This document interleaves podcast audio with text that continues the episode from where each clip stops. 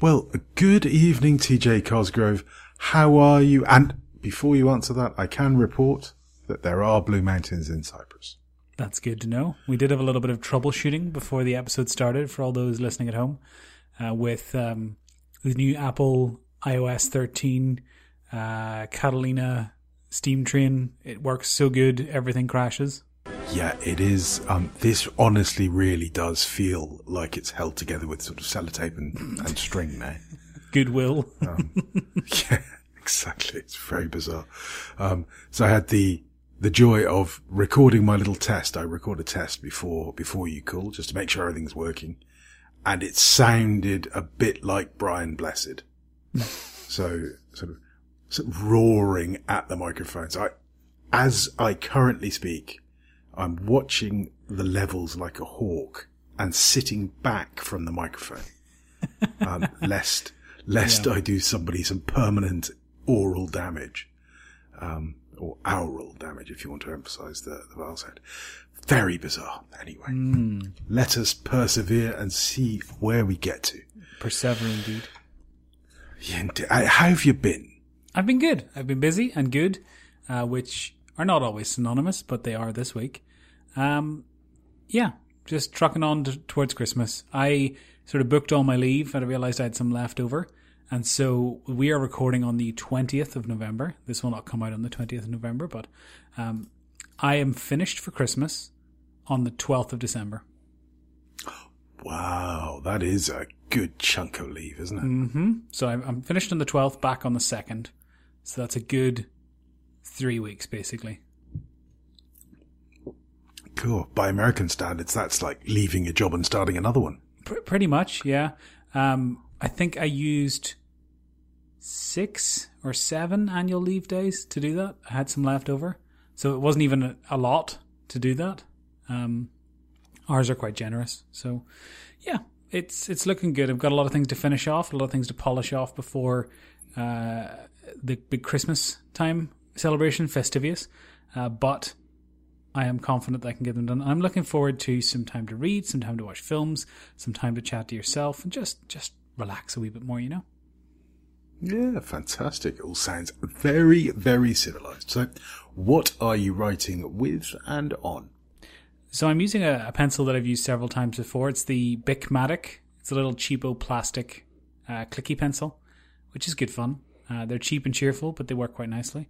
Uh, but I am using an exciting new notebook. It's the DDC Old Red, which is I think the first one that Aaron Draplin made with field notes on it. And so it's this really deep cherry red color.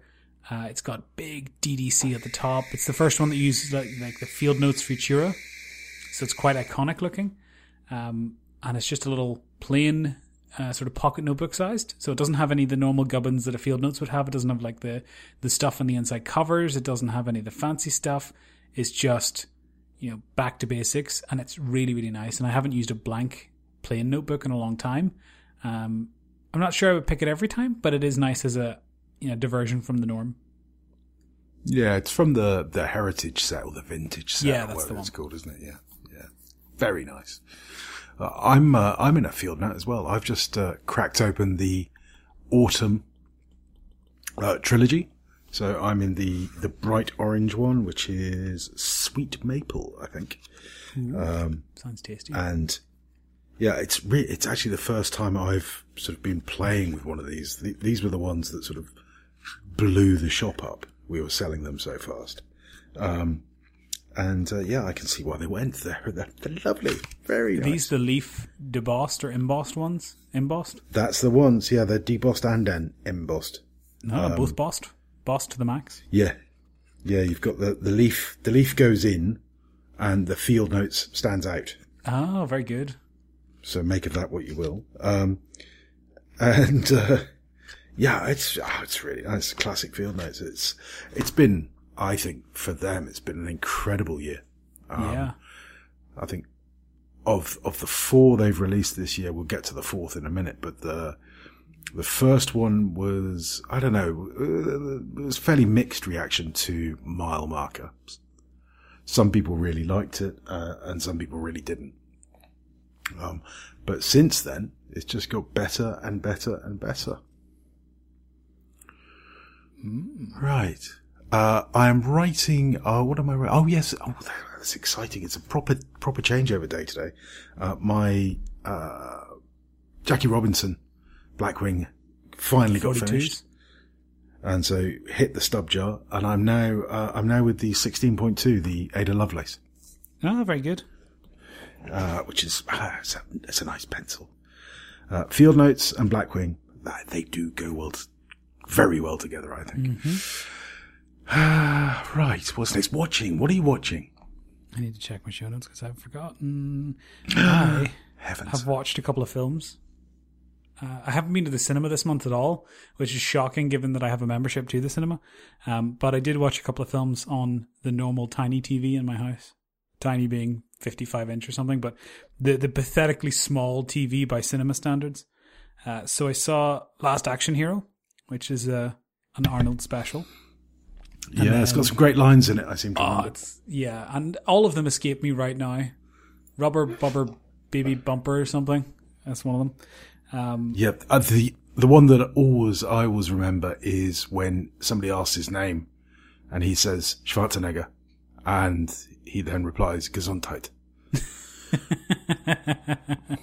yeah, That, that was one of my favourites. oddly prescient. That film. There's a lot of things in there. He's talking like the governor, and then he became the governor, and lots of interesting little tidbits as a, a 90s film. And now watching it in the the 2020s essentially. Um, so it was good fun, and it was a little bit of a throwback.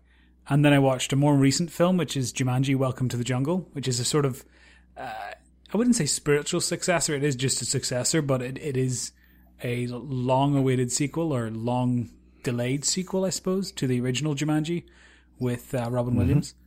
It was pretty good. I think there's another one out, another another new one, so a, a secondary sequel to the sequel, a trequel. I don't know how you call that, but it's it was good. It was fun. It was Dwayne the Rock Johnson and Kevin Hart and Karen Gillan and Jack Black. That's the last one. So it's a pretty good cast, fun people.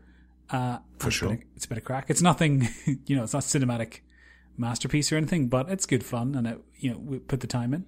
We enjoyed it. I say passes a couple of hours with no uh, no major problems. What about you? Uh, very little actually. Um, it's uh, whenever we get to this bit, I sort of look back at my week and think, well, where did it all go? Um, you know, I've got Netflix and seven thousand channels of stuff, and uh, yeah, I didn't watch any of it. I watched um, a bit of sport because uh, brave, brave Scotland were were taking on all of the giants of international football. Uh, they had a game against um, San Marino, which uh, I think is probably essentially four plumbers, two milkmen, uh, a carpenter, and, and four four guys they met at the pub. Um, uh, and they beat them, and I think they beat them quite well. They beat them six 0 It was very exciting. Uh, and then they were playing Cyprus, which was uh, well, I mean, they were playing here in Nicosia. There were lots of uh, kilt-wearing Scotsmen around the place. it's a bit of a trek. yeah, well, I think about three thousand made made the trip. Um. Uh, but the Tartan Army is, is sort of famed for, for doing that sort of thing. And they're generally speaking very, very sort of good humoured, uh, mostly drunk, but good humoured, uh, fans. And yeah, they sort of squeezed past that footballing powerhouse that is Cyprus. Um, so 2-1 and uh, the Cypriots had what struck me as a, a non-footballing person as a perfectly legitimate goal, uh, which wasn't given. So, mm, yes, there we are. Uh, I, I'm told that Scottish football is not in a good place. Uh, and certainly watching it, it did remind me a little bit of, um, the football that I used to watch at school. Um, I, my classmates, rather than highly paid professional international footballers, but there you go. Um, uh, bits of golf. I've been watching, uh, I sort of watched the climax of a couple of golf tournaments as my want. And, uh, oh, and politics, which, uh, well, at the time of recording, once again, uh, may you live in interesting times. We certainly do, don't we? Um, there's- uh, today the impeachment stuff seemed to be, seemed to be going up a level. Um, and just, was it yesterday or the day before? There was the leaders debate in, in the UK. So, uh, Jeremy Corbyn, leader of the Labour Party, uh, debating against Boris Johnson, the current Prime Minister and leader of the Conservative Party. Um, and uh, everybody agreed that nobody made any major screw ups. uh, there we are. That's that's the level we have reached. Hmm. anyway, that was enough of that. So yes, TV. Yeah, I, I, you can see why I don't watch much of it. Who needs a, it? Load of nonsense. Quite. uh, what about listening? Your listening show note looks uh, looks short. Yeah, I realized, and this is somewhat. I wouldn't say it was is deliberate or non-deliberate, but I realized that I'd done it when I got home. I put on my headphones as is my wont in the mornings, and on my way home, and played nothing, and just used the noise cancelling as kind of earmuffs because it's cold. I mean, it's nice on your ears to have to have headphones or something on your ears, but I didn't play anything deliberately. Didn't put on a podcast. Didn't put on a new audiobook. Um, nothing, and that was okay. And normally I'd want to have some sort of content to distract me, but I was doing a little bit of reading, like physical eye reading on the train. um, so it was good to just have less noise. And then you take them off, you know, if you someone taps you on the shoulder and asks something or you happen to take them off for some reason and you realize just how loud the train is and how many, you know, it's, it's almost obnoxious the noise and the, the noise levels of the things that you're surrounded by. Um, so I realized on the way in and on the way home, I had headphones on and nothing playing somewhat deliberately. Wow. Well, uh, there we go. Listening to the sound of silence. um, what have I been listening? To? Well, I um, as something about the the the mix of podcasts that I have at the moment is I think a lot of them get released um, around the weekend, which is the time that I get to listen to the least amount of podcasts. So Monday, Tuesday, I find myself with that sort of you know avalanche of um, episodes in in my podcast catcher, which is Overcast usually. Um, so Monday and Tuesday, I listen to loads and loads, and um, I wanted to actually shout them out because I I don't think I do that enough. So sort of in the analog world, I've been listening to the Page One podcast. Uh, those are the guys that are behind the notebook of the same name, the Page One Yeah. uh, which is a, a notebook for writers. Uh, and they are two Scots and they interview authors. And, Ah. um, the, the thing that sort of really strikes me is the access they get. I mean, these are people I've heard of rather than, um, you know, a, an aspiring author talking to another aspiring author that is met on Twitter and, you know, neither of them have ever published anything. Yeah. That their last guest was uh, Andy McNab, the ex SAS soldier who wrote um, Bravo Two Zero. I was going to say, there's a certain point where he stops being an ex SAS and just becomes author because he's done more authoring than SASing. Yeah, and I mean he he has. I mean he's written children's books um, Yeah. as well as sort of SASing books and stuff. And you know, a very very interesting guy. Great interview. Uh, it's it's a really good podcast. I recommend that anybody interested in writing listens to that. Uh, Fountain Pen Companion, and uh, obviously a little bit outside of your wheelhouse. Um, that's uh, Urban, uh, who you would know from our Slack group, mm-hmm. uh, and well, and a few other folk. Um, the uh, two guys zero planner that's urban again. Honestly he gets about that boy. Uh, and then of course pen addict erasables rsvp take note. Yeah. uh, you know full sort of dose yeah of of analog. Uh, and it's nanowrimo. Uh, so you know when you try and write 50000 words in in the month. And a couple of the guys from erasable are doing that. Um, tim and johnny and the guys from take note are doing it so they did a little crossover episode no, very good. Because yeah, Andy's just finished a bunch of writing and doesn't want to do any more. I think, at least for a short time. Yeah, Andy is is sort of being the uh, I suppose chief cheerleader, just going, "Yay, go everybody!" No, I'm not doing it. I've done my bit. yeah, I'm I'm going to be somewhere else. Uh, but yeah, that was a bit spooky because then uh, they both released the episode, so I thought you know I was getting some sort of weird whatever the the audio version of Deja Vu was. There's been a, horrible mishap in the time space continuum here, and the episode's crossed over. Yeah, exactly. So that was a little bit confusing for a second. Uh, and then the final thing that I was listening to, uh, and I've put, I've put something in the show notes. Um, this morning I was sitting here, uh, well, listening to a podcast, doing a bit of work and an F-35 came in low. Um, uh, presumably as part of an exercise. Uh, it was a Royal Air Force one. Uh, and we live quite adjacent to a Royal Air Force base at Akrotiri. Um, now, if you've never heard uh, an F-35 up close, trust me when I tell you, it is it is something you will not forget in a hurry. These things are enormously loud, uh, to the extent that the dog looked at me as if to go, "What the hell was that?" Um, I don't think she'd ever experienced anything because it's you know literally Windows rattle type volume, and I put a link in the there you go. well, that's a proper Top Gun. That's a. I can hear Kenny Loggins in the background. Yeah, exactly. And um, if you look at the that that fighter aircraft is a boy's own fight. That's what a ten year old would would draw if you asked them to draw a futuristic fighter plane. That's what would, they'd come up with. That's amazing. I for some reason in my head I thought like Spitfire a bit more modern, but no, no, no. It's it's one of the the fancy jets, one of the new ones. Yeah, um, and it, I, I, can imagine that you're standing in the middle of the desert with your your little automatic rifle, planning world domination, uh, and one of those appears over the horizon.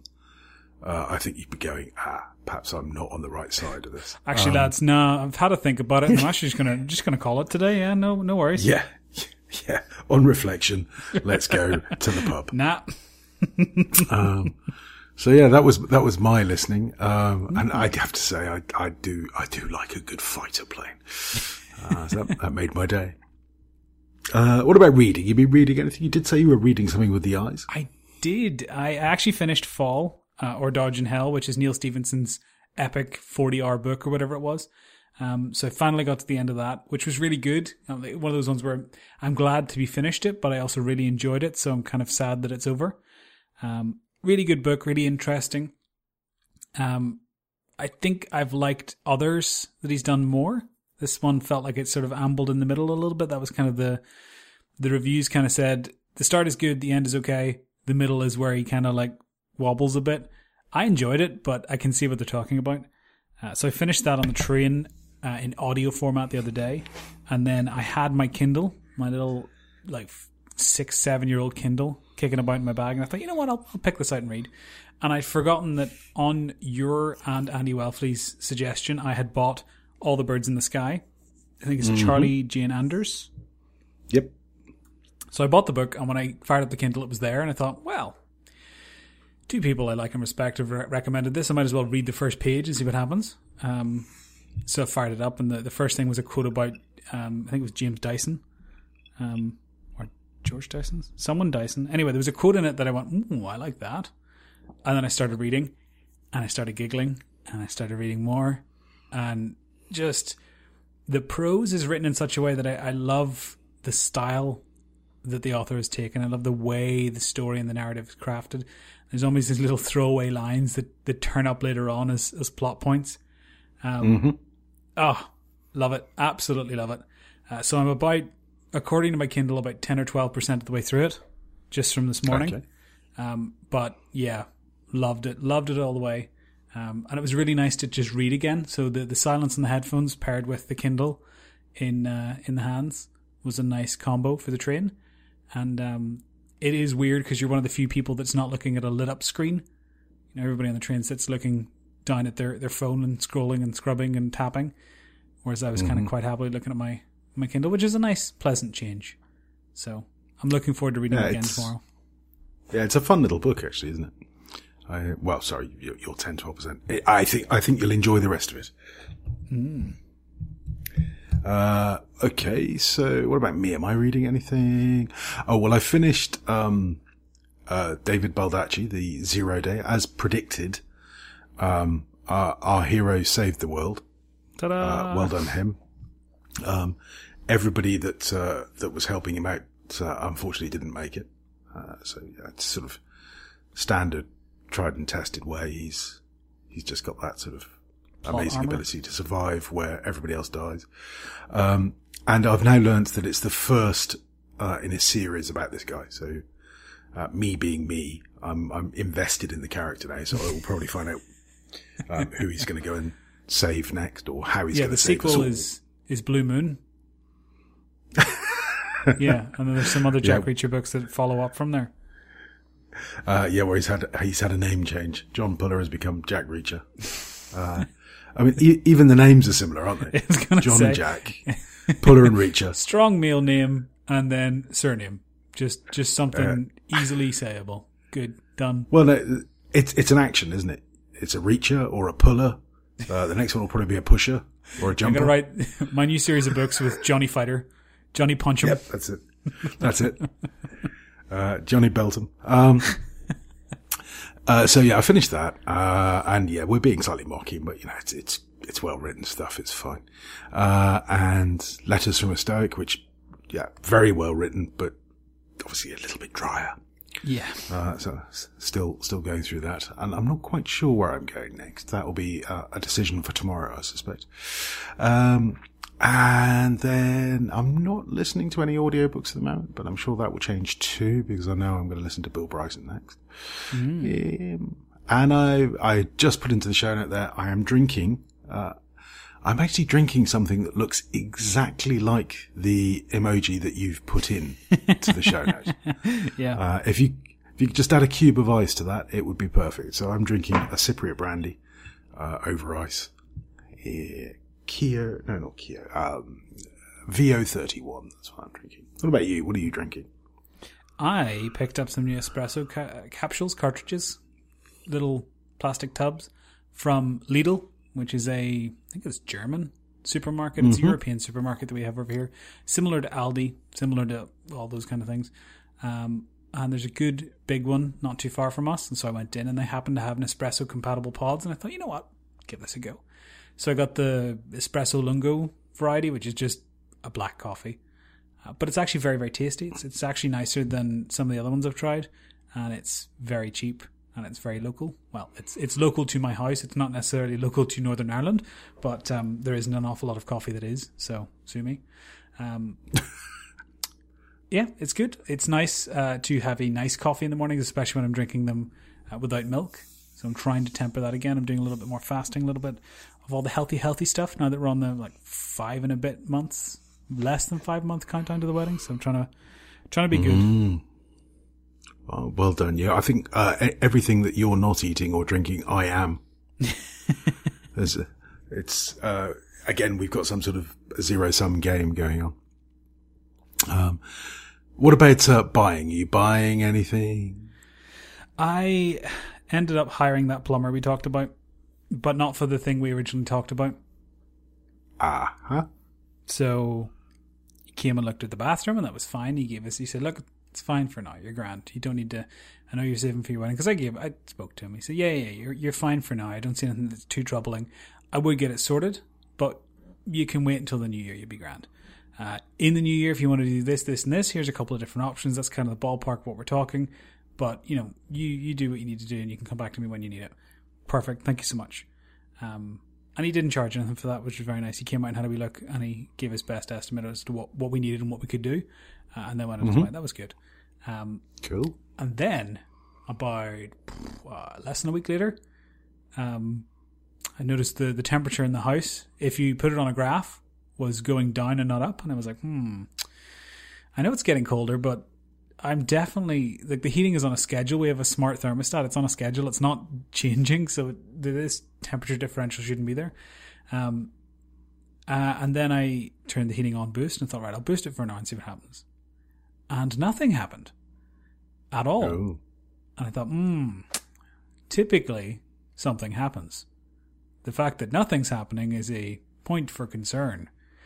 so I went and looked at the boiler. Me being me, I am not well versed in the inner machinations of boilers, uh, oil fired, gas fired, or otherwise. so I took one look at it and went, hmm, yeah, it's not on. And there's a big flashing red light, and I thought, oh, I'll stick that, give that a go and see what happens. Pressed it, and it made a noise like something was dying, which is good. oh, Um, and I thought, hmm, okay. and it kept making that noise for a bit, and then sort of settled into some sort of chunky rhythm, which was not how it was working before.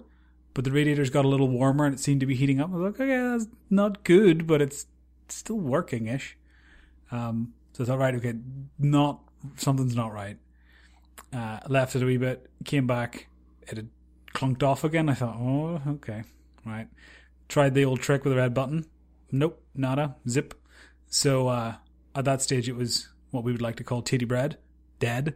Uh, so I turned it off, like off, off, not just like I'm not turning it on again, um, which Mm-hmm. meant that we had no heating for three days. Oh, Uh, three days when the temperature outside reached minus four here in Northern Ireland ouch. Good timing. which yeah, perfect timing. Uh, and uh, yeah, so the house temperature, like the house didn't get that cold. Don't we're, you know weren't in danger of dying of frostbite or anything, but uh, the house got down to about was just just on the cusp of, of double digits. So we were about ten degrees at one stage, which is you know it's a brisk day outside. It's very cold inside. The the context matters. And so we had three days of that with um, little halogen heater and lots of blankets and hoodies inside and things. Uh, and so I, I, I rang the plumber and said, "Hello, uh, now that you so nicely f- you sort of estimated what we were doing for this other thing, uh, another catastrophe has happened. Could you please come out and see this?" Uh, and he did, and he came out and had a look, and he fitted a new burner unit on the front of the boiler. So there's like a little, it's a pump and an air pump and all kinds of gubbins that I don't really understand too well. Uh, but he, he swapped it out for another one. He said, "Right, that should get you going for now, and I'll take this one away and we can fix it. and We can talk about that afterwards." Um, so he did that, and it sort of started working again to a degree. And then we we bled the the radiators a bit to get the pressure down, and everything seems to kick back. So the radiators are nice and hot. Everything's working. The heating is back and fixed now, but um, I need to uh, speak to him because he was interesting thing that I've never seen before, and this is perhaps because I haven't dealt with plumbers or tradesmen very often. But um, he sort of fixed the issue and installed this thing. It was about uh, half an hour there, some forty-five minutes fixing things. Uh, and he started packing up, and he went to leave, and I went, "Oh, well, what? What's the damage?" He went, "Oh no, no, I don't take payment." It's like, um, okay. When do you take payment? He's like, "Oh no, no, I leave it a week." I don't take anything for a week to make sure that it's not gonna fall apart tomorrow on you. Oh wow. Well, that's cool. that's I've never heard of that before. Maybe that's a common thing. Maybe it's not a common thing. But either way, it's not some, something that I'd experienced before. And so I said, "Okay, perfect. Uh, let's let's chat in a week." Um, so I called in with him a couple of days ago just to sh- sort of check in with the, the heating situation, and I think I'll probably meet him tomorrow or or Friday, or I'll call by again. I'll, I'll pay him whatever he's due because he's, he's he's fixed the issue. It's all great, but just a very positive experience with I have a problem, this thing is not working, and it's somewhat integral to us not dying. Uh, would you be able to fix it? And he did quite quickly and amicably. So it was a very pleasant experience for having never hired any kind of tradesperson to do something. It was very good to to have this as a first go. Yeah, uh, well, as long as you don't believe that it's always going to be like that, you, you'll be okay. Your false sense of security. Now I'm like, ah, yes, and I'll pay you in a week. Ah, no, mate, no, that's not how it works. But yeah. where's my Pay money? me now or I'm turning it off. yeah, I'll take it with me. okay, sorry, sir. yeah, um, but yeah, that was a fun experience. You you forget, and I mean we're we're Northern Ireland, like we're not freezing freezing all the time. Don't get me wrong, but it's very easy to take for granted the fact that you have heating and uh, you know warm house and all these you know, internet, all these things that you have readily accessible that are piped into your homes from various places, and not having it for three days was like, oof, wow, okay, yeah, it's good to have this. It's nice to have it. Let's appreciate it. Mm, for sure. Uh, well, I, I haven't uh, been doing anything quite as dramatic as that. We, uh, um, the the fence got partially built. The fence Very that was good. touched upon, um, but there'd been some miscalculation on on planks of wood. So more planks of wood have have been sourced and are going to be fitted. I think at the weekend. Um, not that I'll know because I'll be I off playing golf or something probably.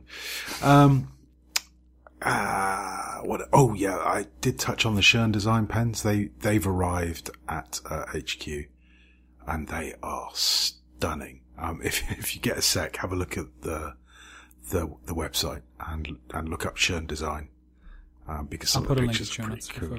It's oh, he has built some very, very, very pretty bands.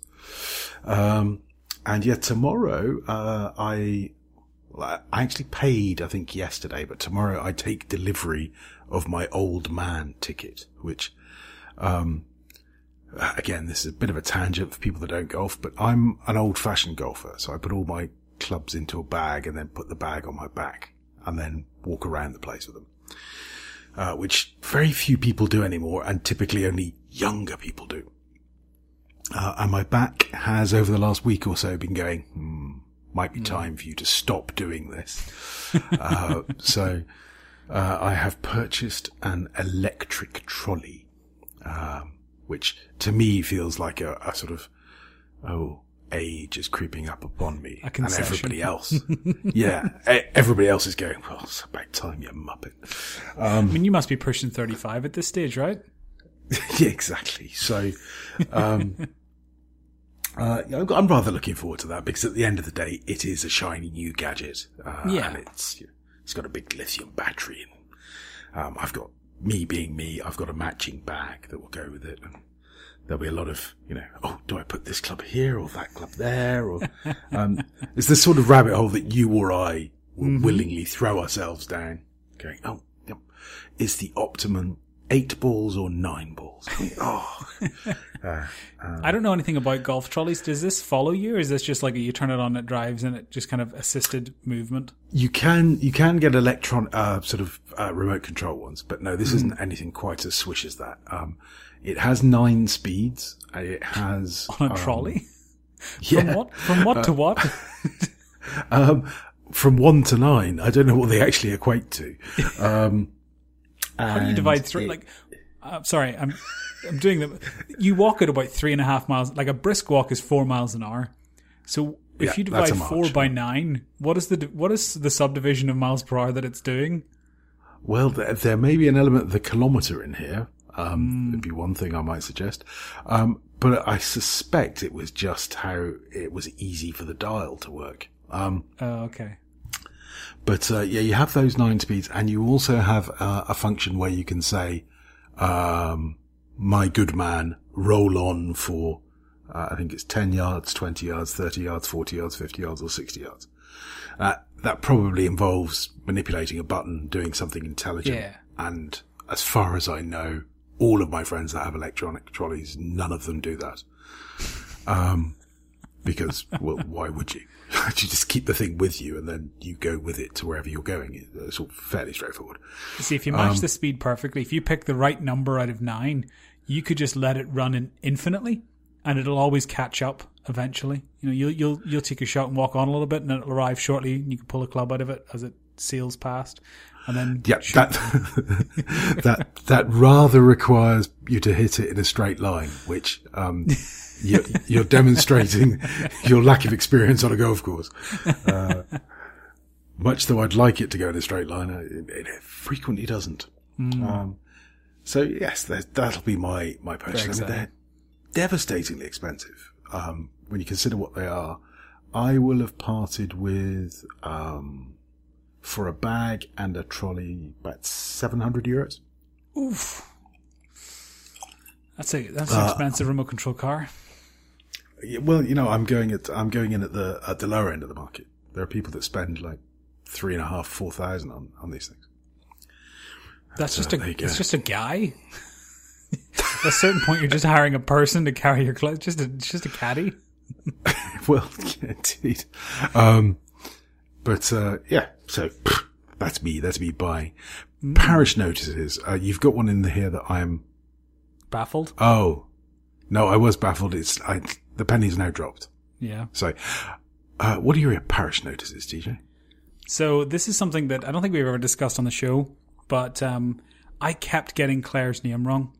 I kept dropping an I into her name where it did not belong.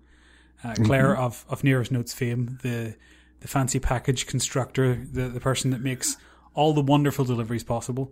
Um, and every time I message you, I'd, I'd put an I in by instinct in her name, and you you Yep. no, it it there's no I. It's C L A R E. and you- you're quite stern because I'd done it three or four times at this stage, and it stuck with me as a don't do that. You hate it when people get your name wrong. Don't do it. I emailed someone in work uh, who is called Claire. Uh, now, place I work, lots of people in it. I emailed this person. Uh, it turned out that Clare without an I and Claire with an I, both on the email directory list. Oh. So no, no, no trouble. It was just one of those ones. I think it happens all the time. But uh, I got an email back going blah blah blah blah blah. Yeah, yeah, this is what we're talking about. Oh, by the way, uh, the correct email address for Claire is this. And I went, ooh, I've done it again. I've put an eye where it doesn't belong. I'm a serial eyedropper. Oh, Well, that's the thing when you when you write uh, serial eyedropper to uh, a fountain pen user. oh okay. Um, I, I, I was immediately thinking, oh, he's, he's got an eyedropper.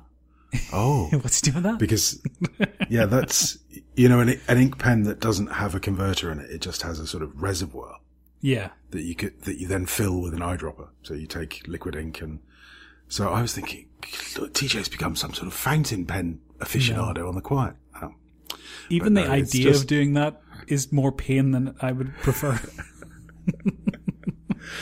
uh, inky fingers. Yeah, Where would inky we fingers be without inky dropped fingers? eyes. So, uh, Clare's of the world, uh, minus eyes. I'm so sorry. I apologize. And then your next parish notice uh, looks well. That looks a lot of fun. Hmm, so, we are going to Prague next month. I'm very excited. I Wow! forget Can what we day- not all look out? Exactly. I'm going to spend so much money on pencils I already own. Um, we're going to Prague. It's basically a month from today. So we're recording on the 20th. It's in and around the 18th or 19th, I think we're going. I can't remember the dates in the calendar. Uh, but we've been to Prague twice before. It's probably my favorite place in Europe. I love it to bits. I haven't been in maybe two or three years. I can't wait to go back. We've only ever gone in summertime, so this is going to be first time in winter. Uh, so it'll be you know Christmas markets and beer and the, all that stuff.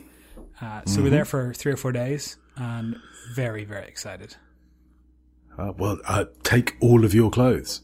uh, yes, I, I've, I've been in Prague when it touched minus forty centigrade. I'm sorry. Pardon. exactly. I It gets- oh okay. I was not cold. expecting that's. I didn't know they went down. I don't have a thermometer that will do that. Like I thought maybe minus ten would be like, ooh, Yeah, geez, get your gloves on. This will be chilly. No, minus Yeah, forty. that- I'll I mean, die. I will just die. Well, this this was the uh, this is where I discovered weather and how weather works. because um, at as you say about minus five, minus six, you're just really, really cold. You, Yeah. you don't want to be outside. You, if you are outside, you're certainly not going to take a glove off or a hat or any of that stuff. Um, and you reach that absolute level. I am freezing. Whether it be minus 10, minus 15, minus 20, you're still freezing. That- You've lost sensitivity now to, to temperature. It's just too cold. That's it. Um, oh, okay. But there was one winter that was a particularly bad one, and all of the pubs um, have. So you have the sort of main door to the pub, and that just allows you into a little vestibule, uh, and then you have to sort of pull a pull uh, aside a curtain that weighs about thirty pounds. It's just this big, massive, heavy blanket to stop the cold air coming into the pub when you open the door.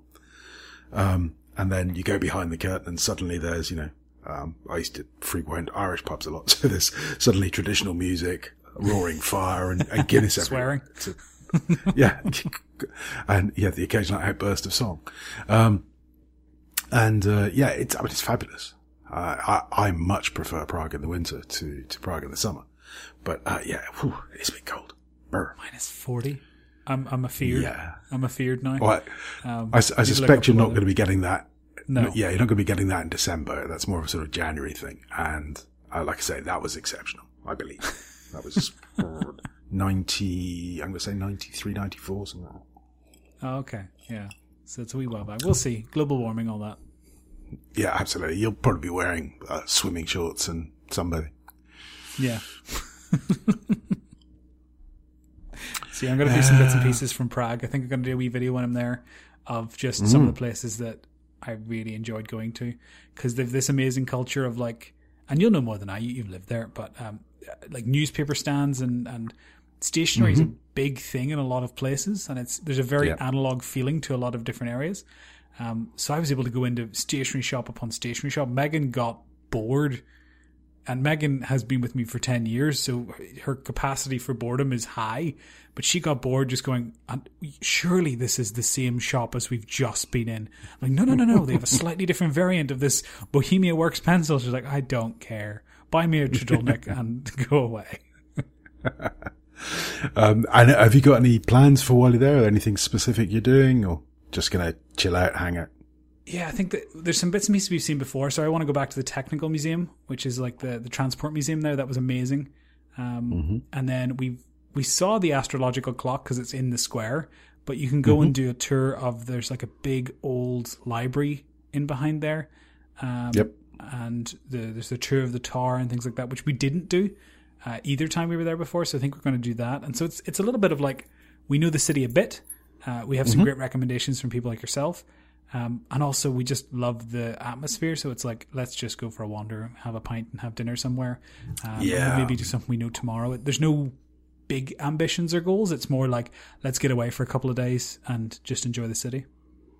Yeah, I mean, Old Town Square, where the um, the astrological clock that you mentioned is, um, all of that is a Christmas market, um, and it is, you know, in the proper sort of German-esque tradition, or uh, more properly Central European tradition. So there's a lot of um, Glühwein, um, cinnamon on everything. Pumpkin spice something.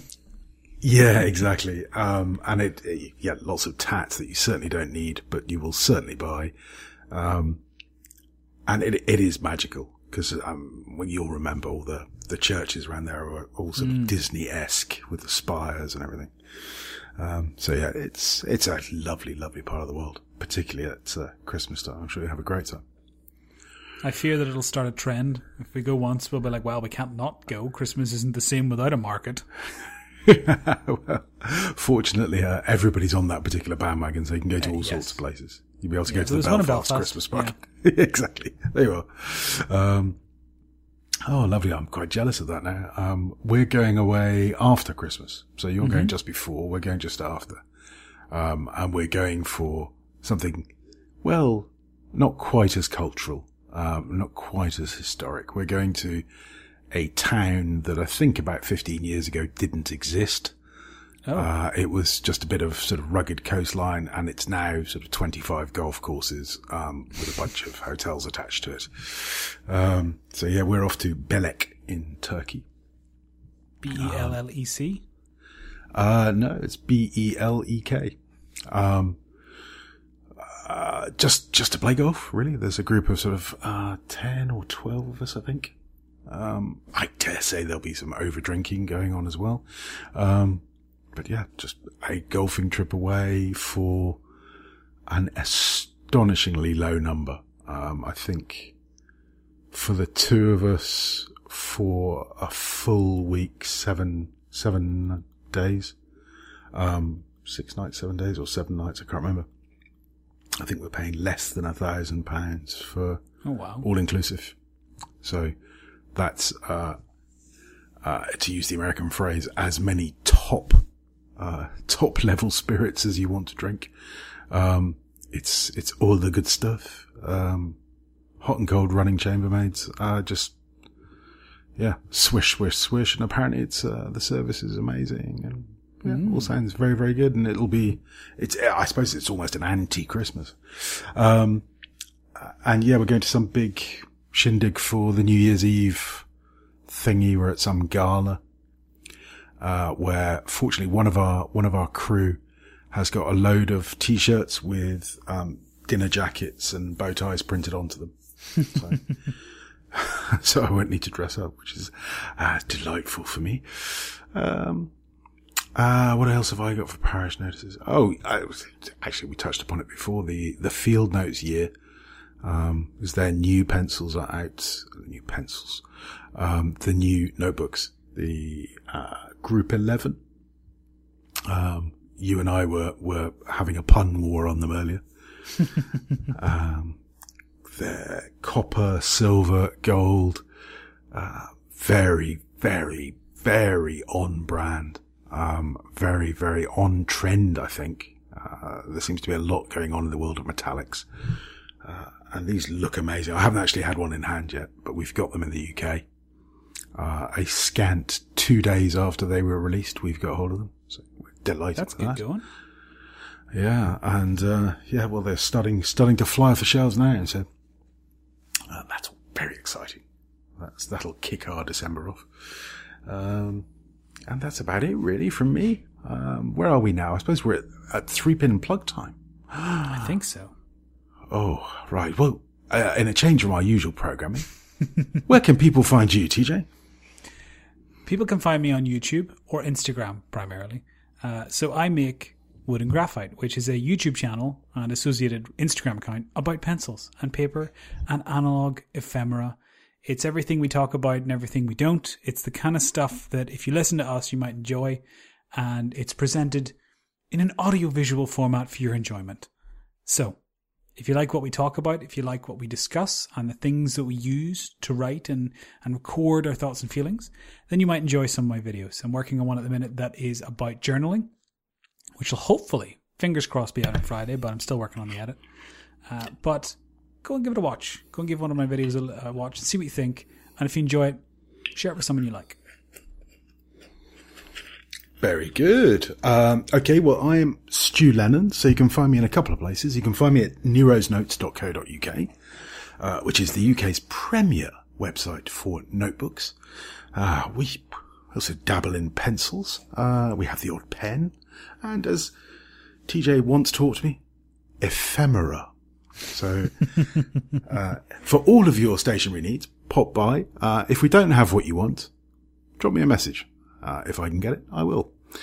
Uh, you can also find me at stuartlennon.com, which is where I write, um, either little bits of nonsense or occasionally, uh, some decent sense.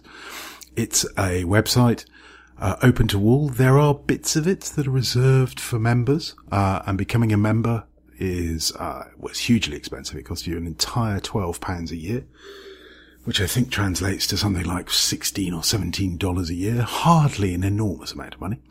Um, but it, uh, having members forces me to make sure that I'm regular and I keep writing. Uh, and also members get access to everything that I publish, which at the moment is the sum total of zero. But that will change. I am editing the debut novel. Not as we speak, because clearly that would be difficult, but I am actively working on it. Yes, indeed. Actively working on it for the first time in a while. So, um, very pleased about that. Uh, and the third pin of our plug is 1857, this very podcast. Um, it exists, uh, is hosted at a place called, uh, 1857.co.uk, uh, which, well, we have to pay for that hosting, which is obviously disappointing, but I suppose fair. Uh, we do offer, uh, people the opportunity to help with that if they so desire. There's a little button there that says donate. Uh, click it and then donate. Uh, also, if you go to Nero's Notes, you can buy 1857 merch, uh, which, ooh, what have we got at the moment? We've got, we've got, uh, radio cassette. Uh, well, we haven't really, we've got a USB, but it looks a bit like a radio cassette of the first series. Uh, and we have some pencils and notebooks and uh, all the things you might expect to find. Right, that's enough talking about that. What are we supposed to be talking about tonight, TJ? So, as you'll probably have seen from the title of this episode, two is one and one is none, which is a, a little adage about backups, which I think is something you do far better than I do, but it's something I've been thinking about specifically within the analog sphere, but I think there's relevant and helpful advice in there for both analog and digital uh, pursuits. For sure. Um, and it made me laugh when I saw this come through on the show notes because I literally this week wrote an email to somebody. Um, and in the show notes I've described it as one of my cruelest lines. Uh, I had been looking at a business doing, doing what I do, which is anti-money laundering consulting. So, um, look, making sure that the, the business's policies and procedures were compliant with the law is essentially what I do. And while I'm in these businesses, which tend to be in segments that I've worked for a very long time, uh, inevitably I get sort of drawn into other discussions about other elements of the business that are not strictly speaking my remit, but you know, I have some experience. And one of the things I was asked about was, was the IT systems. And I raised uh, a few points that I think anybody with any familiarity with, with IT systems would have raised. One of which was, you know, three is two, two is one, one is none. Uh, the, the very maxim that you quoted at me, uh, around the question of backup. And as all, as always happens in these, these cases, the sort of in-house IT team came back with, yeah, that sort of thing's easy to say, but actually what's important is that you have the right backup for the right situation. And we've got it. And the, uh, the, the MD came back to me with this answer saying, that's what my IT guy said. I'm going to quote verbatim what I wrote to him. I said, okay, there is no perfect answer to this, and it is certainly not a hill that I would die on. But I have more backups for my holiday snaps than you do for the data that runs your business. And I just left it at that. Mm-hmm. Uh, he's, not, uh, he's not talking to me anymore, I don't think. Um, I know from experience, real proper business experience, that uh, the vast majority of backups don't work. Now, I can't tell you that if that's statistically true or not, but what I can tell you is that the only reason my business survived was that my business partner, who wouldn't mind me saying it, is entirely a Luddite, would insist. He'd say, okay, we'll, we'll have another backup. We'll have another backup. And I would say, look, we've got plenty of backups. And he would say, okay, show me. I said, well, what do you mean, show you? Show me. Show me all of the data. Well, said, well you can't really do that. You, uh, it all exists as ones and zeros. No, show me. Unless you can show me that this thing is actually a copy that you could actually use, then I don't believe it is. And guess what? Turned out that the tape backup that we thought we were doing wasn't working. It was just corrupted nonsense. And that's, I think, the key to, to backup, isn't it? Is that one, you never know that it's working unless you test it. You uh, and two, yeah, and two, um, you know, there will always be failures, just like there are failures on your main system, there are failures on your backup system. So you have to have more than one. Um, and I think, yeah, I mean, I, I spelt out my digital system here just for, for little old me with my little computer here. Um, I keep everything on a cloud service, so all of my documents are on Dropbox or iCloud. Um, we could have a debate about that uh, for hours. Um, which means that effectively my data uh, is on my machine here. It also backs up to the machine that I have in the UK that, that Clare uses. Um, and just here in my office, I have three uh, SSD backups of various chain uh, uh, types. So I have Time Machine, which is the Mac sort of standard backup. Mm-hmm. I have a SuperDuper clone of my hard disk, which uh, clones every day. Uh, and I have a service called Backblaze, which uh, everything that's on my computer or on a disk directly connected to my computer gets backed up um, to their cloud service um, for a fixed price. So the the thing about that is that you know if you've got masses of data on on disk drives, um, you can still have it backed up, uh, which could be really expensive if you're paying by the gigabyte, but that's not how Backblaze yeah. works. Uh, and I verify them. So every month I download a backup or I restore a backup in rotation from each of the backups just to make sure that they actually work. Um, and to me, that's the only thing that works. Any other backup system doesn't work. Uh, or what I've learned is I don't trust that it works. Yeah. Uh, and as I say, it saved our business once when, um, we believed everything was being backed up and we started testing that because my Luddite business partner was such a Luddite idiot. Um, it turned out he was completely right. Uh, and as a consequence, I still have now, um, backup drives. I probably shouldn't actually anymore because I sold the business, but I still have backup drives, um, that I, I guarantee you are perfectly intact. And even if one of them has decayed through age, because it'll be, I suppose five, five years ago now that we sold the business, um, I guarantee you that one of them will work because I've got three of them. um, that's just the way it works. But I noticed you wrote something that fascinated me. You said, not just data. What does that mean? Not just digital data, right? So one of the things that I've been thinking about is how to preserve notebooks and how to archive and, and index notebooks because okay. I went to write something down and I thought, I've written this before, but where? Where have I written it? Because I've written it and I've written it in a pocket notebook, but when and where, couldn't tell you. I've got a box of them. I've got boxes of boxes of them. And, you know, there's some great ideas in there. There's some gems. There's a load of rubbish as well, but there's some nuggets. There's some good stuff. And I don't copy them out. I use them as a, a sort of a holding bay for ideas and thoughts when I'm out and around. Um, and if it's important and actionable, I'll put it into some other format, like it'll become a to do or it'll become a project or it'll get sent to someone or whatever. But if it's just a little notion of like, hey, this would be fun, or what if I did this, or hmm, this is a good quote, it just exists on cellulose somewhere. And that's a resource that I'm not using because I'm just letting them languish in boxes. And they're all on acid free paper written in pencil, so they'll languish for decades. But I can't utilize them without physically scrolling through them.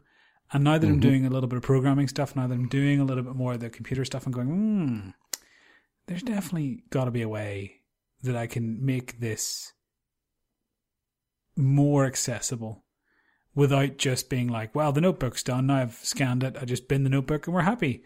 Because then you get into the same problem of like, now you don't have a physical backup. And if your digital backup goes, then nothing exists. You know, the book is a good universal source of truth. It exists physically in that location. So as long as you don't have a house fire, it'll still exist in that location. Um, but yeah, it, it's just not very accessible when you've got a, a mountain of paper notebooks and you don't know where the thing you wrote down six years ago is. Yeah, I mean, I suppose where you're getting to is um, one of the the key benefits of bullet journaling for me is that to bullet journal requires you uh, to review. So uh, the sort of migration phase where you look at your tasks that you've noted for a day, um, and there may be some to dos that are outstanding. I mean, let's face it, most of us finish with finish a day with some things. Oh, I never got to that. Yeah. And you have to uh, either go, well, I never got to it because it's actually not that important, and therefore I'll scratch it out, or uh, I never got to that and I need to get to it. Therefore, you migrate it physically. You move it on to yeah uh, either either the next day's task or a sort of outstanding list, or you know however you want to work it. And I suppose that that's the ideal with a notebook is at the end of a notebook, you should review it and go, okay, how many of these things that I noted were things that I was noting because the process was important? Uh, and how many of these things have actually, oh, this is a pearl of, of wisdom that I want to preserve in some way. Um, because that, the first part, you know, that sort of what I use notebooks for, which is processing more than, than output. I, I don't think there's much value in that for me. But as you say, occasionally there's something you think, oh, that's a really good idea. And that needs to live in my really good ideas yeah. place, wherever that might be. Um, My really a good ideas book, which is buried at the bottom of all these other books. yeah, exactly. So that's when you need to say, okay, am I gonna, am I gonna digitize this or am I gonna, yeah. uh, you know, preserve the, the physical and make a digital copy or, um, I personally, the, the concept of scanning pocket notebooks, um, I, I, just, I don't think I could do it. um, I would just, I would lose interest so quickly. I do have, um, a document scanner but it's one of those ones that um, you, you, know, you can through. put in th- yeah, you can put in 30 pages and it will, and I'm certainly not going to deconstruct all my notebooks and then put them back together again. I, So I, the I thing that got lack me the manual dexterity. you don't tell them apart. It's a destructive process. Um, I have seen them do it for old, old library books before. And if Mm-hmm. you imagine a, a book sitting open, you know, like open palms sitting open in front of you, they press down this little like Perspex clear sheet and Mm-hmm. then scan both pages. Just sort of press out any of the imperfections. Um, and I, I went to the length, and I've written this and documented this in a notebook, which is hitherunto lost, um, about how I would build my own version of this, which would basically be you get the notebook and you put it in, and it kind of just automates the process. So you have your notebook, you put it in one side, and the conveyor belt goes boop. There's a USB stick, or there's some data files, whatever, with that indexed. Because there's all kinds of crazy stuff you can do with, you know, uh, handwriting recognition that you could index Mm-hmm. Yeah, it. And, I mean, the OCR, yeah. iPad, the iPad does it quite nicely with, um, you know, notes. If I get notes uh, and take a photo of them, it'll then index my handwriting. So it, Mm-hmm. it, you know, it's very straightforward and easy to do, but not when you have uh, 70 or 80, 60 page notebooks to go through. That's a lot of photos. That's a lot of collating and curating and, and probably for about 10 words of wisdom uh, at the other end. So yeah, there's a technological solution to this, but I don't think anyone wants to implement it because it's a bunch of hassle.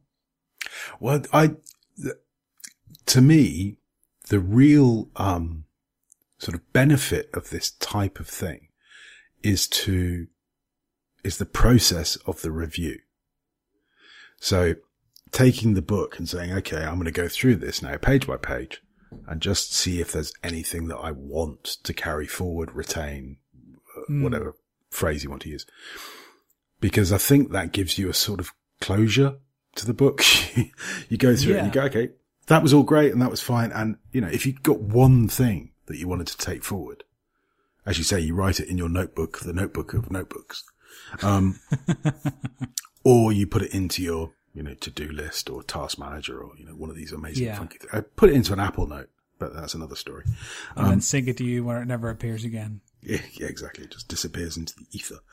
Um, but that process, I think, is, is what works for me because it would help me, um, sort the wheat from the chaff. Whereas if I just replicated all the chaff, I understand that I can then start using search algorithms and I can do, you know, a smart search for where I wrote the word great idea or something.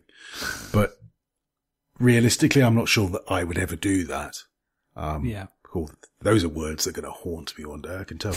But um, I, I'm quite, I'm quite sort of relaxed about. I mean, I've got the same sort of system as you. I've got my notebooks sitting in boxes of notebooks, and if there was a house fire or you know severe flood, then I would lose them. Um, and I'm sitting here at the moment thinking, do I need to? Do I need to go through? I think I probably need to go through the the the years. I think I've been Yeah. through 2018, but I need to go through 2019's books uh, at the end of the year and just see if there's anything that I need to pull out. And and for me, I would almost certainly put it into another notebook, Yeah. slightly slightly self defeating. But a- again, I think it's working it into my mind, into my subconscious, then going to retain that information because I've reviewed it and elected to sort of call it important. Yeah. Because there are services. There's one called Indexed, I-N-D-X-D. I don't know if you've ever seen it. No, um, which is it's not quite the same thing. It's not quite what we're talking about. It's a way of indexing pages. So you you add a notebook, you know, TJ's fancy red notebook, uh, January 2017, and then you go page by page and you write down what's on those pages, and then you get a little you know, document, a little listing of what is in that notebook that is then searchable, uh, which is you still have to look through the physical notebooks. You got to go to the you know the, the the rack of index cards in the library and leaf through them to find the thing you're looking for. But at least you have a directory. It's not just like I think it might have been green. Let me pull out the 50 notebooks that are green and have a rifle.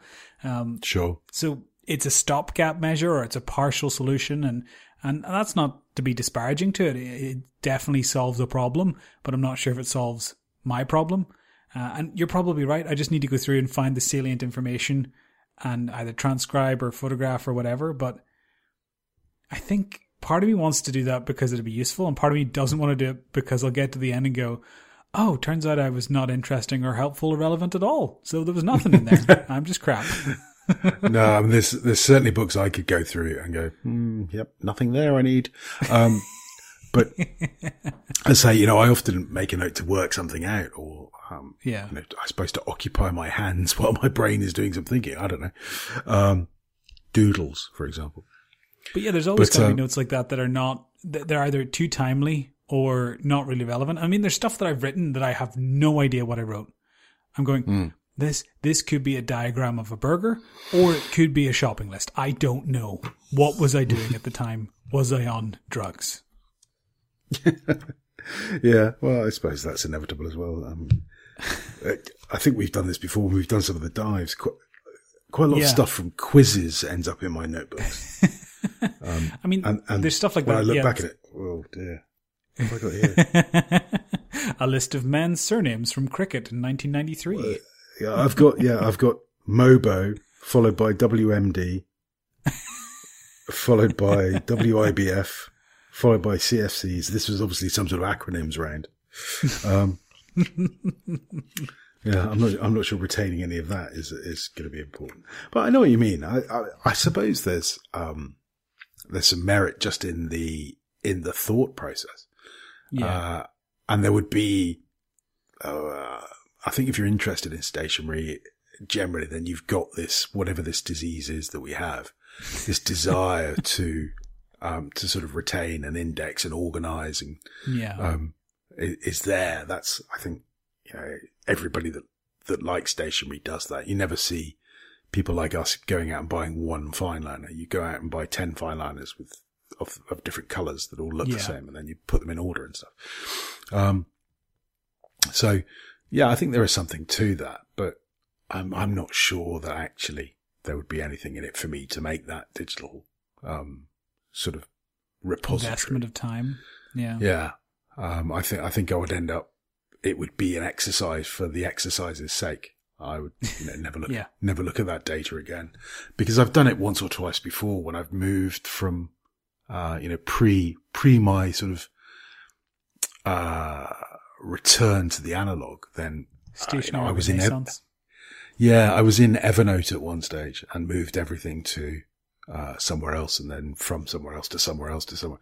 You know, I was shipping these huge amounts of meaningless data about, um, until I sort of finally said, okay, let me review what of this I need to keep. And it was a bit like going through, um, all my paper notebooks here. What the hell Yeah. was that all about? You know, what's, uh, you know, why have I kept a copy of this document that, you know, was probably irrelevant 20 minutes after I copied it. Yeah. I It's mean, part the- of a larger one- conversation, I think, about, I mean, data is such a big talking point at the minute. Your personal data, your own, you know, uh, your own rights as to regards to what you can can't do with your data or what other people can and can't do with your data. And the conversation I don't think very many people are having is what you do with your own data. Like companies will try and use it and market and do all that kind of somewhat nefarious things, but like, do you need every single to do list that you've made in the last decade? No. You've probably either ticked them off or ignored them, but it's still data and it's still something that you will create and generate. And you know, data is one of those weird ones where it's, it's almost an exponential curve in that the longer you do this, the more devices you have, the more things you engage with, the more stuff you're creating. And if 99.9% of it is garbage, then you need to have a system for filtering it out because if you back it up, that's not sustainable. Backblaze may well say we'll back up everything for you, but if you come to them with 14 terabytes of receipts and go, uh, yeah, that's just extra that this week, thanks. There will come a point where they go, well, hold on a second, Stu. well, I mean, I think at the moment they're relying on the fact that, you know, 99% of their users use, you know, a, a couple of megabytes here and there. Um, and, and then there are people like me who have massive drives attached to their computers and back everything up. But, um, the, the, the one that gets me is, um, is how we've come to take gra- take for granted all of our data and photos particularly. So everybody now takes, you know, more photos in an hour than, than our parents used to take in a year. Yeah, And, easily. and they, you know, and they get sort of just stuck into your, uh, photos library of choice. You know, where, uh, mine's photos because I use an Apple thingy. Um, lots of people use Google Photos and they're doubtless selling all your photos to everybody else. I, God knows what they're doing with them. But, um, the, my library, I looked the other day when I was having all these problems and my, my library is about 12 and a half thousand photos for, I think that's the last four years or so. Um, and I realized that there are photos that I took before that, that at some point in my sort of housekeeping, uh, exercise, I just went, Oh, I don't need those and they and they've gone. You know, I've deleted them or thrown them into a bin, or perhaps they're still on some, you know, Flickr site somewhere or photo Yeah, bucket. tertiary holding bucket. and me being me, that they'll be on a they'll be on a, a hard disk here somewhere. they just need to find it. Um, but we've become so so sort of casual about it. I mean, your parents and my parents treasured all the photos that they had, and even if they weren't in a in a in a an album, then they would be very carefully kept in those funny little envelopes that you used to get back from the camera shop, inside Yeah. a plastic bag, inside a shoebox, um, and sort of preserved forever. Um, and I think we tend to just think, okay, well, all my photos are there, wherever there is the photos Yeah. app. There is no cloud. Um, it's just someone else's computer. Yeah, and we, you know, we never, uh, or you know, I know a lot of people, myself included, who seldom edit and go through and say, "Oh, of these forty photographs, two are worth keeping." And so the really important things, the really important photos, the photos of life events or of, of people, um, that, that we care about just sort of get lost in this huge swamp Hmm. of data. Um, and, uh, you know, as, as all the, the, the adverts that you hear on podcasts say, you know, people don't have photos up around their houses anymore because, you know, they're, everybody's got them on their devices. Um, and that's a bit of a shame, really.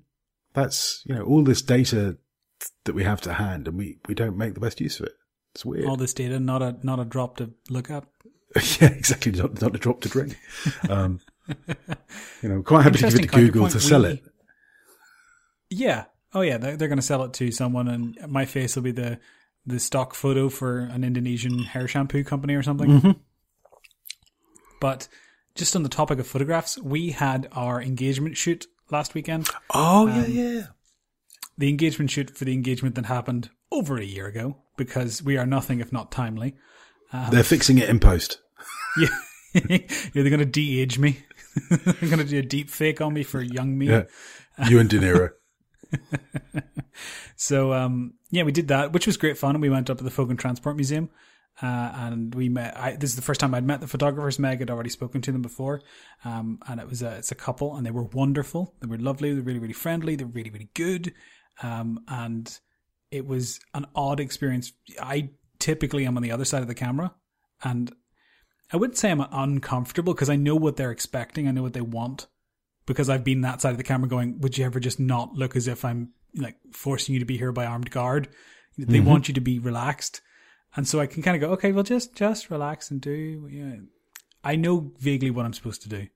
And so I'm not horrendously awkward, but at the same time, it's not a comfortable position for me to be in, in front of the Sure. camera because I'm not used to it in terms of like, I've filmed myself. I've been in videos where I'm, you know, some part of the production team, but having someone else doing a thing and me being there is unusual. Um, so it was an experience, but yeah, we'll, we're going to get those photos back in a couple of weeks, I think.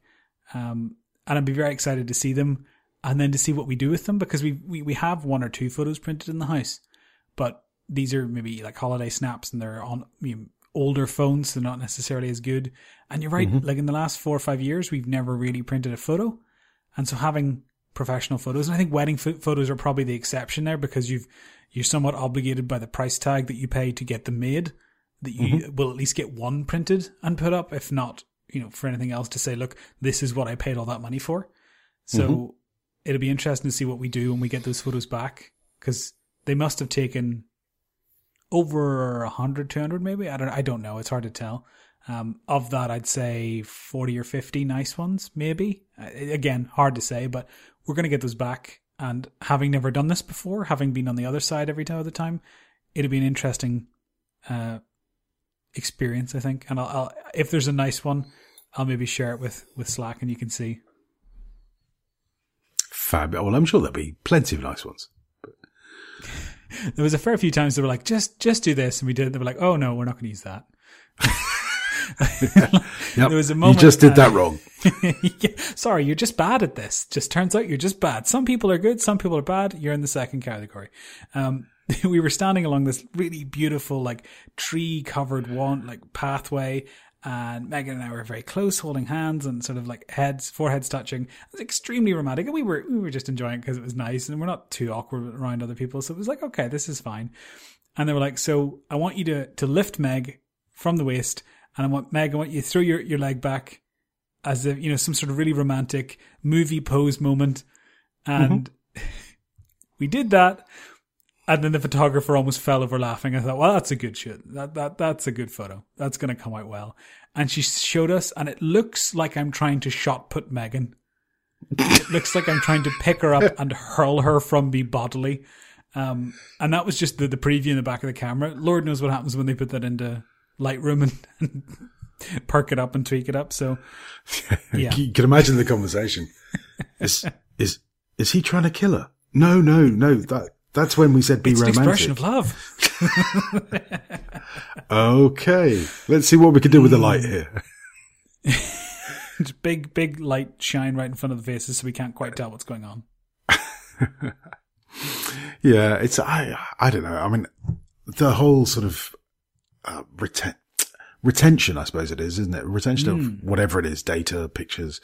Um, eh, I I look at a lot of the stuff that I have eh, in all forms. I look at it and go, actually, does that matter? I mean, if you take some of the classic ones that everybody listening to this podcast will be aware of, certainly anybody from my age group somewhere has got a file full of bank statements.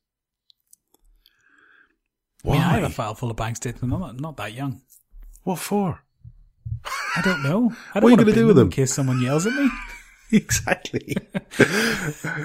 um, and it was it was only a couple of years ago that I started looking at all these things and going, "Do I care what was in my bank account four years ago, or you know what was spent?" Or no, I mean, okay, there's you know tax stuff, so you have certain things obligations, but certainly my mum, uh, you know, when when she moved back from Cyprus, I mean, she had sort of 45, 50 years worth of bank statements. Um, and you know, they're all very scrupulously kept and all perfect record keeping. And, and I just look at all this stuff I've got in electronic versions and I look at it and I go, what's this for? I mean, who am I going to give it to? I can just imagine if I decided to like burn them all or shred them all, I'd be standing there going, and someone would go, "Oh, no, I did that." Hey, Yeah, and I would again, whip my head around in fear. I, I, it's a, it must be a British thing as well, but you know, gas bills. Here's, here's my gas bill from 1987. Uh, what? Here's my gas. why bill. have you kept Don't that? live in that country Well, anymore. You you should see what it looks like next to my phone bill. You've kept your phone bill, you know. It's it's amazing the amount of nonsense that we keep. And I, in many ways, the whole digital thing made it easier. Mm. Um, and again, I, I blame Google because they came up with that button on email called archive. And Put it away and I'll ignore it. yeah, archive is just don't make a decision on this. Just press archive. We will then mine ignore. all of, we will mine that email for all the data in it to work out your life expectancy and get your insurance premiums raised or whatever nefarious thing it is they're doing. But, um, as a consequence, you know, I get emails and here's your PayPal receipt for this. Oh, archive. Might need that. What for? You know, junk c- carryology. You know, our pick for the best everyday carry rucksack is blah blah blah. Archive. What?